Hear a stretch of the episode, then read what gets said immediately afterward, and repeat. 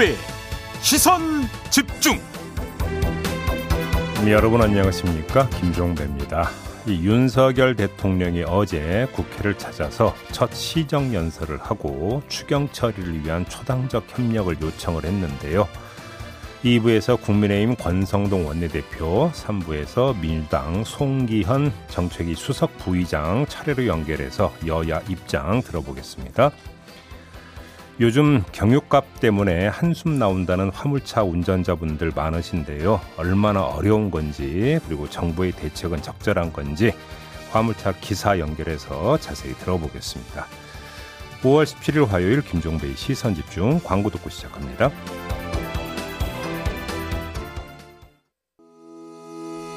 시선집중은 촌철님들의 다양한 목소리를 기다립니다. 짧은 건 50원, 긴 건 100원인 문자메시지 샵 8001번, 스마트 라디오 미니와 유튜브 라이브로도 시선집중과 함께하실 수 있습니다. 믿고 듣는 진품시사, 김종배의 시선집중.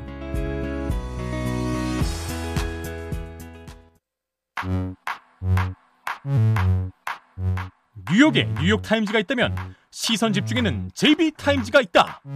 촌철살인 뉴스 총정리 JB 타임즈. 더마카와 함께 시선집중의 문을 열겠습니다. 어서 오세요. 네, 안녕하세요. 더마카입니다. 오늘은 처음을 고백해 주시는 분들이 좀 많으셔서 하나하나 좀 불러드리겠습니다. 새로 들어오신 분들. 네. 예. IK팡님. 와, 이 시간에 처음 듣네.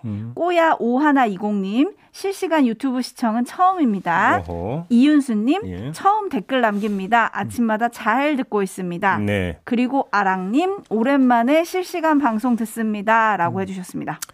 처음은 항상 설레이는 법 아니겠습니까? 오호. 네, 저희도 설렙니다. 왜 이렇게 눈을 질끈가 보세요, 도대체? 네, 아니 너무 설레가지고요. 좋아요. 이렇게 달달한 멘트하면 적응이 안 되십니까? 약간 닭살 돋았어요. 그런데 네. 왜 달달한 멘트라고 또 요구를 해요? 요구를 하기를. 아, 청취자님들이 좋아하시니까요. 우리 촌철님들 맞춤으로 하시면 됩니다. 저한테 맞추실 필요 없고요. 네, 아무튼 적극 환영합니다. 네. 이제 어디 가지 마시고 고정. 그죠? 네, 네, 그렇죠. 시선 집중 늪에 빠지신 걸로 하시면 될 것 같고요. 네. 자, BTS가 빌보드 뮤직 어워드 3관왕에 오르면서 6년 연속 수상 기록을 세웠고요. 네. 싸인의 신곡으로 7년 만에 빌보드에 진입했습니다.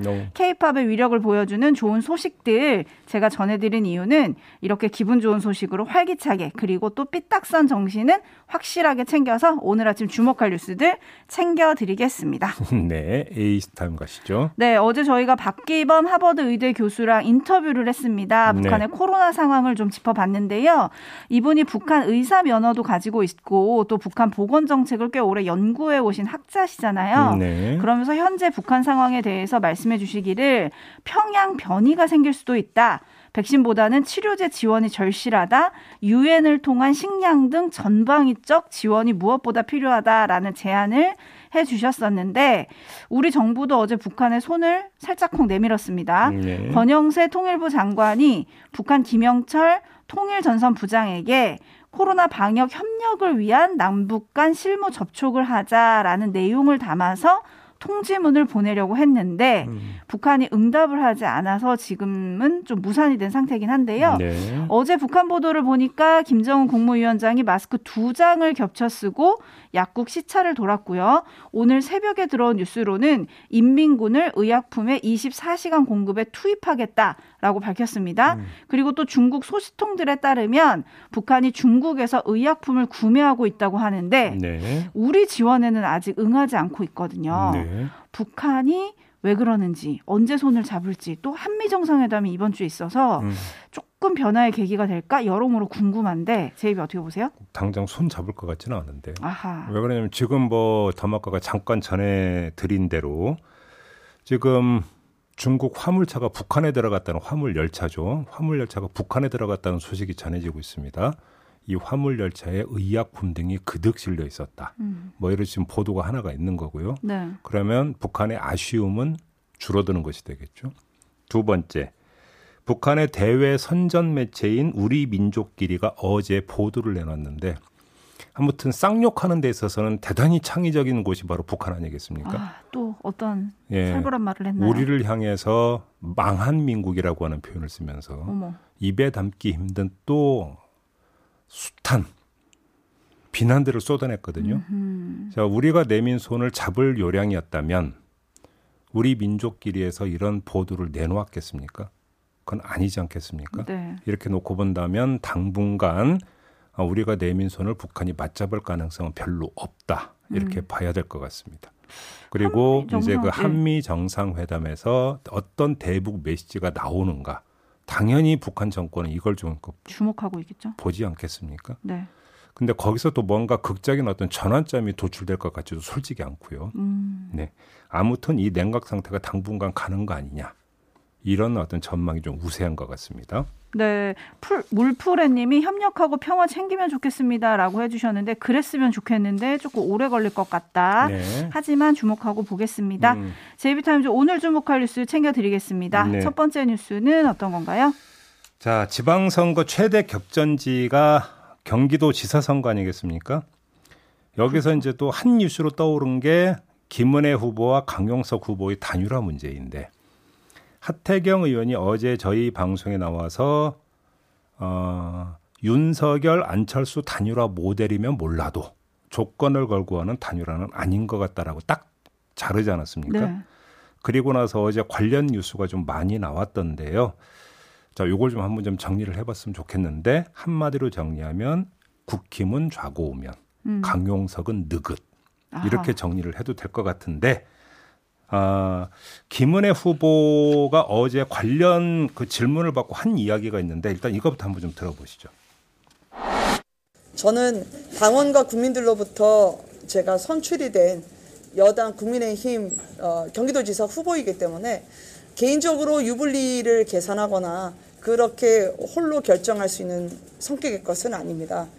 궁금증이 많으시고 또 함께 힘을 합쳐서 미완의 정권교체를 달성해야 된다라고 하는 그런 뜻도 잘 들어서 알고 있습니다. 현재로서는 제가 도민분들과 그리고 당원분들의 의견을 경청하고 그런 과정을 진행 중에 있다라고 말씀드렸으면 합니다. 네. 네, 어떻게 들리십니까? 제가 듣기엔 고민이 이만저만이 아닌 것으로 좀 들리는데 그렇게 들리십니까? 네, 네. 자. 언론 보도로 보면 이런 거잖아요. 단일화를 하면 극우와 손잡아서 중도가 떨어져 나가고 그렇다고 단일화를 안 하면 승리를 확신할 수 없다. 그래서 고민이 깊다. 내지 딜레마다. 뭐 이런 거 아니겠습니까? 네. 뭐 대충 그런 것 같은데요. 좀 더 미시적으로 좀 보면 좋겠는데 조금 전 김은혜 후보가 했던 말 중에 홀로 결정할 성격의 것이 아니다. 라고 했던 부분이잖아요. 네네. 물론 여기서 그러면 누구? 여기서 이제 경기도민과 당원분들을 언급을 했지만 경기도민과 당원분들 말고 또 있을 것 같습니다. 또? 여권 핵심. 더 좁히면 윤석열 대통령의 뜻. 아하. 이것도 고려가 돼야 되는 거 아니겠습니까? 네. 어떤 결정을 내리든지 간에 세간에서는 그것을 김은혜 후보의 단독 결정이 아니라 여권 핵심부.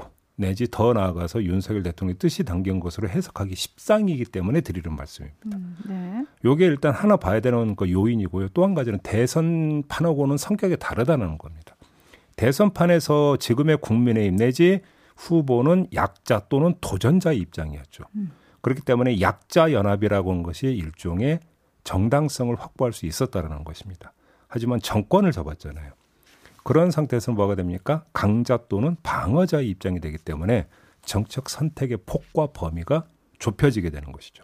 그런 상태에서 이른바 극우하고 손을 잡는다? 이건 좀 아니지 않느냐. 이런 이야기가 좀 그래서 나오는 거 아니겠습니까? 네. 이렇게 되어버리면 수단 방법 안 가린다. 뭐 이런 이야기라도 연결이 될 수가 있는 것이니까요.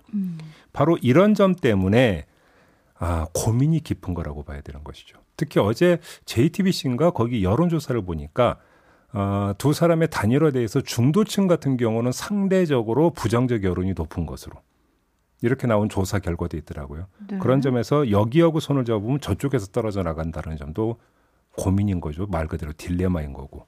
그럼 반대로 이번에는 강용석 후보 입장에서 보면 뭡니까? 아까 느긋이라고 하셨잖아요. 저 TV토론 참가자를 얻었잖아요. 네. 거기다가 지지율 5% 안팎으로 나오면서 결국은 결정적 변수로 지금 부상이 되어 있는 거 아니겠습니까? 정치적 위상도 올라갔고 홍보 수단도 확실하게 지금 확보를 한 거잖아요.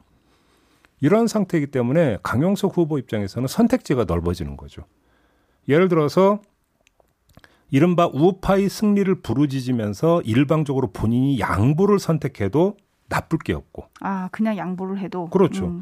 그냥 완주를 하더라도 자기는 이미 단일화 제안을 했는데 국민의힘이 안 받아들인 거니까 나한테는 책임이 없다라고 책임을 국민의힘으로 넘겨버릴 수가 있는 것이고. 어허. 또 어차피 단일화가 성사가 안 된다면 그것은 큰 집단이 국민의힘을 먼저 보게 돼 있으니까 언론의 생리 또한. 네네. 그러니까 이제 흔히 하는 표현으로 그러니까 쓴다면 꽃놀이패를 쥐고 있는 게 강용석 후보다. 이렇게 돼야 되는 거죠. 그렇기 때문에 이미 단일화 제안 던졌으니까 느긋이 그냥 진행되는 상황 지켜보기만 해도 된다. 강용석 후보 입장에서는. 아하. 이게 국민의힘과 강용석 후보의 차이다. 이렇게 정리를 해야 될 것 같습니다. 그래서 어떻게 될지가 더 궁금한데요. HBYI님은 강용석 후보는 얻을 거 다 얻고 있는 기이한 현상이라고 정리를 해주셨는데 그렇죠. 그래서 결론이 어떻게 될까 너무 궁금하긴 한데 한편 민주당은 어제 윤석열 대통령과 강용석 후보의 전화통화 내용을 좀 문제를 삼고 나왔습니다. 그렇습니다. 이건 어떻게 봐야 될까요? 뭐 윤석열 대통령이 당선인 시절이던 지난 6일에 강용석 후보하고 통화를 했고 여기서 김동연 후보를 공격해야지 왜 김은혜 후보를 공격하느냐라고 말을 했다라는 거잖아요. 네. 강용석 후보 측의 주장이 이런 거잖아요. 그래서 민주당이 이걸 받아서 선관위에 고발을 했는데 어제 대통령실에서는 사실 무근이라고 또 반박을 했습니다. 하지만 강용석 후보는 또 그러니까 그 사실이라고 다시 이제 반박을 했고요. 강용석 후보와 대통령이 사법연수원 동기고 원래 전화하는 사이다. 6일 밤 당선인이 먼저 전화를 걸어와 통화한 기록이 있다라고 네. 했거든요. 그러니까 통화한 기록까지 있다면요. 그러니까 보통 금방 검증이 될 수 있는 부분이니까 네. 그건 그거대로 남겨놓고 민주당의 전략으로만 한정을 해서 보면 민주당이 이 문제를 집중적으로 치고 있는 것은 뻔한 것 아니겠습니까? 자. 강용석 후보는 일단 페이스북을 통해서 단일화 제안을 했어요. 거기다가 그러니까 민주당의 김민석 총괄 선대본부장이 경기도 판세를 어떻게 정리했냐면 초경합이라고 정리를 했어요. 네. 그러니까 승리를 낙관할 수가 없어요. 이 두 요인을 고려하면 민주당이 어떤 전략을 취해야 되는지는 뻔한 것 아니겠습니까? 네. 단일화를 어떤 식으로든지 간에 저지를 하고 그래서 지지율의 격차가 벌어지는 것을 막아야 되는 거 아니겠습니까? 이렇게 되려면 어떻게 돼야 되는 겁니까? 국민의힘의 선택을 제한해버려야 되는 것이죠. 네. 그러기 위해서 바로 이 통화를 문제 삼고 이것이 선거 개입일 수 있는 거 아니냐라고 하는 점을 치는 것이죠. 그렇게 되어버리면 단일화 움직임, 만에 하나라도 단일화 움직임이 있다면 거기에 브레이크를 걸 수 있다. 이렇게 봐야 되는 것이고. 그래서 강용석 후보의 완주를 유도를 하는 게 김동연 후보의 선거 승리에 도움이 된다고 보니까 그 틈을 치고 있는 거라고 해석을 하면 되는 것이죠. 이른바 틈을 더 벌리는 건가요? 그렇죠. 그러면? 그렇게 되는 거죠. 지금 뭐 전화를 했니 안 했니 이게 공방이 벌어지다 보니까 촌철님들이 약간 거기에 관련해서 셜록 지니님이 요즘은 녹음을 해놔야 돼. 라고 해주셨고 레츠고고님은 강용석 그러면 녹취록 깝시다라고 해주셨는데 진실공방을 이렇게 남겨둘지 아니면 확인해줄지 요거는 조금 지켜보도록 하고요. 예. 어쨌든 지금 선거가 완전 초접전 양상이기 때문에 강용석 후보가 진짜 승부의 최대 변수인 거는 확실한 것 같아요. 그렇죠. 그러니까 예, 뭐 이 강용석 후보가 출마 의사를 내비쳤을 때 이제 이 자리에서 그런 말씀을 드린 적이 있지 않습니까? 자, 유튜브 공간에서 가로세로 연구소의 그 이제 구독자 수나 이런 게 있는데 있죠. 그것이 선거판으로도 연결이 될 수 있느냐. 이게 사실은 이제 관전 포인트다라고 말씀을 드린 바가 있었습니다. 그런데 그런 상태에서 아까도 말씀을 드렸지만 강용석 후보는 최종 결론이 완주로 갈지 뭐 양보로 갈지는 모르겠으나 아무튼 본인이 얻을 건 다 얻었다. 이렇게 봐도 될 것 같아요. 네. 5333님은 강용석 후보 취임식에 초대받았잖아요. 관계가 서로 없진 않을 것 같습니다. 라고 해주셨는데 어쨌든 한번 단일화가 어떻게 진행되는지 지켜보도록 하겠습니다. 예. 자, JB타임스 다음 주목할 뉴스는 어떤 건가요? 강민진 전 정의당, 청년정의당 대표 기억하시죠? 네. 이 강민진 전 대표가 본인도 성폭력을 당했다고 어제 폭로를 했는데요. 두 건이 있었다고 했습니다. 지난해 11월에 모 광역시도당 위원장에게 성추행을 당했다는 게 첫 번째인데 전국 행사가 있었고 이 뒤풀이 자리에서 이 위원장이 자신의 허벅지에 신체 접촉을 했다라는 겁니다. 그래서 이 사실을 그 이야기를 했더니 여영국 대표가 이번 일은 공식 절차를 밟지 않고 내가 해당 위원장에게 경고를 하겠다. 아무도 일에 대해서 발설하지 말라고 했고 이 위원장은 이번 지방선거에서 단체장 후보로 공천을 받았다. 이 점을 그러니까 폭로를 했고요. 또 한 가지는 3월에 다른 당직자에게 성폭력을 당한 일도 있다. 이렇게 두 가지를 폭로를 했습니다. 이에 대해서 정의당은 당 젠더인권위원회가 사실관계를 확인을 했고 강민진 전 대표의 요구사항대로 사과문, 이 위원장의 사과문이죠. 네. 이 위원장의 사과문이 전달이 됐고 이걸로 끝난 사안이다. 이런 취지의 해명을 내놨다고 합니다. 그래도 사과를 한 사람을 지방선거 기초자치단체장 후보로 공천을 했다? 이건 또 다른 논란이 될 수도 있겠는데요. 그러니까 공천을 이제 주관하는 실무를 주관하는 게 사무총장이잖아요. 네. 강민진 전 대표의 주장에 따르면 여영국 대표는 물론이고 사무총장도 알고 있다. 이 사안을. 이렇게 지금 주장을 했던 건데 그럼에도 불구하고 사과문 전달한 것으로 상황은 모든 게 정리가 됐으니까 아무 문제 없어서 공천을 했다. 자, 이걸 이제 유권자들이 어떻게 받아들일 것인가라는 문제가 남아있는 것이겠죠. 이렇게 지금 국회에서 성비 논란이 여러 가지가 터지고 있는데 어제 국회에서는 성평등 국회 실현을 위한 실천 결의안 네. 또 통과를 못 시켰죠? 그렇습니다. 어제 그 여성가족위원회에서 이 결의안을 처리를 하려고 했는데 일단은 좀 처리가 불발로 끝났습니다. 그런데 일단 이 결의안이 어떤 내용인지 간략히 좀 설명 말씀을 좀 드려야 될 것 같은데요. 김상희 국회부의장이 지난해 10월에 발의한 결의안인데 그 내용이 성폭력 발언이나 차별적 발언 등을 금지하는 국회의원 성평등 윤리 강령을 제정하고 의원 그리고 보좌진 그리고 국회 직원이 성평등하고 안전한 환경에서 일할 수 있는 기반을 마련하고 지역구 국회의원 후보와 국회 상임위원장 그리고 간사의 여성 비율을 30% 이상으로 하자. 이런 내용이거든요. 내용은 네. 여기에 민주당과 정의당이 동의를 했고 그래서 여가위로 이제 그 넘겨져서 어제 전체회의에서 처리를 하려고 했는데 국민의힘이 반대를 하고 나섰습니다. 제가 지금 그 말씀드리면서 성평등 국회 실현을 위한 실천 결의안이라고 좀 말씀드렸잖아요. 네네. 성평등이라는 세 글자를 문제 삼은 건데 왜 양성평등이 아니라 성평등이냐. 이 점을 그러니까 그 했는데 국힘의 주장을 좀 잠깐 들어보시죠. 결의안의 내용에 대해서는 문제 삼지 않겠습니다. 저희도 찬성입니다.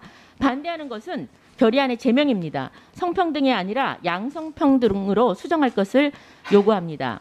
헌법에서도 양성의 평등이라는 표현을 헌법 제36조에서 분명히 하고 있습니다. 그리고 양성평등 기본법, 또 여가부의 양성평등 정책, 한국 양성평등교육진흥원 등 현재까지 사회적으로 합의된 표현은 분명히 양성평등입니다. 성평등이란 표현에 대해서는 여전히 사회 일각에서 우려를 표하고 있고 찬반 논란이 팽팽히 대립하고 있습니다. 이처럼 사회적 합의가 되지 않은 표현을 국회가 나서서 사용한다는 것은 사회적 갈등을 더욱 심화시킬 우려가 있습니다. 네. 네, 성평등을 양성평등으로 그러니까 한 글자를 좀 추가하면 좋겠다라는 얘기인 거잖아요. 그러면 네. 뭐 이렇게 한 글자를 추가하면 바로 통과가 될까요? 그래서 일단 말은 그렇기 때문에 지켜볼 일이긴 합니다만 근데 이것이 단독 사안이 아니고 연결되어 있는 사안이 몇 가지가 있죠. 네. 한번 물어보죠. 자, 국회가 이 결의안을 채택을 했다고 치죠. 그럼 이 결의안까지 채택하는 판에 여성가족부를 폐지하는 게 말이 되느냐라는 얘기로 연결이 됩니까? 안 됩니까? 되겠죠.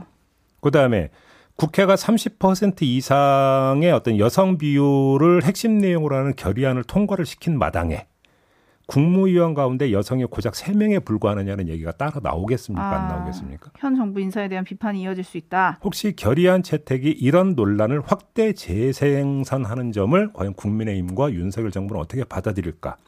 이것도 사실은 체크 포인트 아니겠습니까? 네, 그래서 또 이것 또한 지방선거를 목전에 둔 반대를 위한 반대 아니냐 뭐 이런 지적들이 또 있긴 하더라고요. 예를 들어서 예. 이대남 등 고정 지지층을 겨냥한 거다. 이대남도 있지만 조금 전에 사회 일각의 우려라는 표현이 나왔잖아요. 네. 종교계를 뜻하는 것 아니겠습니까? 그렇죠. 성평등과 양성평등 표현을 가지고 지금 이런 이유가 뭐냐면 성평등이 되어 양성이라면 남성 여성만을 이야기하는 건데 예를 들어서 동성애 문제라든지 이런 것들 같은 경우 여기 이제 성평등이라는 표현을 쓰면 모두가 아울러지게 되는 건데 종교계에서는 이거 지금 강력히 그러니까 특히 개신교 쪽에서는 반대를 하고 있는 입장 아니겠습니까? 네. 그런데 지방선거 전에 통과를 시켜버리면 개신교계 이제 반발을 어찌할 것이냐 이런 정치적 고려까지 깔린 거 아니냐라는 분석이 좀 그래서 나오고 있는 것이죠. 아, 네, 여기까지 정치적 고려들이 깔려 있군요. 매누님이 말꼬리 잡기라고 정리를 해주셨는데 어쨌든 어제 보니까 여야가 이제 서로 각 당에서 불거진 성비 의혹을 막 지적을 하던데요. 예. 공방하시기 전에 이런 결의안에 대해서 좀 더 숙고를 해주시면 어떨까 싶습니다. 네, 마치죠. 수고하셨습니다. 고맙습니다.